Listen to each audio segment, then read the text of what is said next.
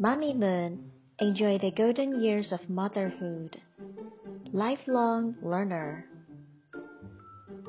We live in a world that prizes education. But most people think of education only in terms of formal classes. On a personal level, learning can be fun. It can deepen your conversations by giving you something to talk about. And it's good for your brain.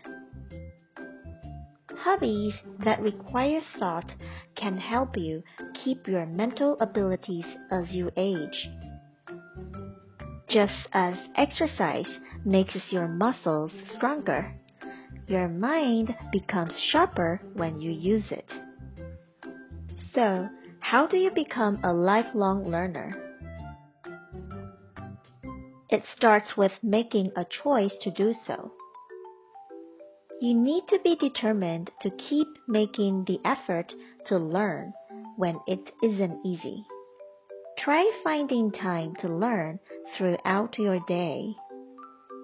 Carry a book with you and read when you have to wait.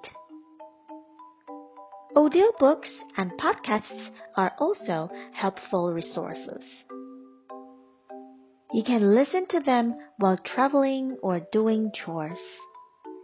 Finding ways to use what you learn can help you remember things.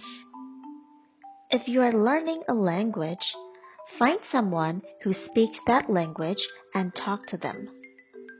Maybe you can help that person be a lifelong learner too. Remember, never stop discovering new things about the world around you.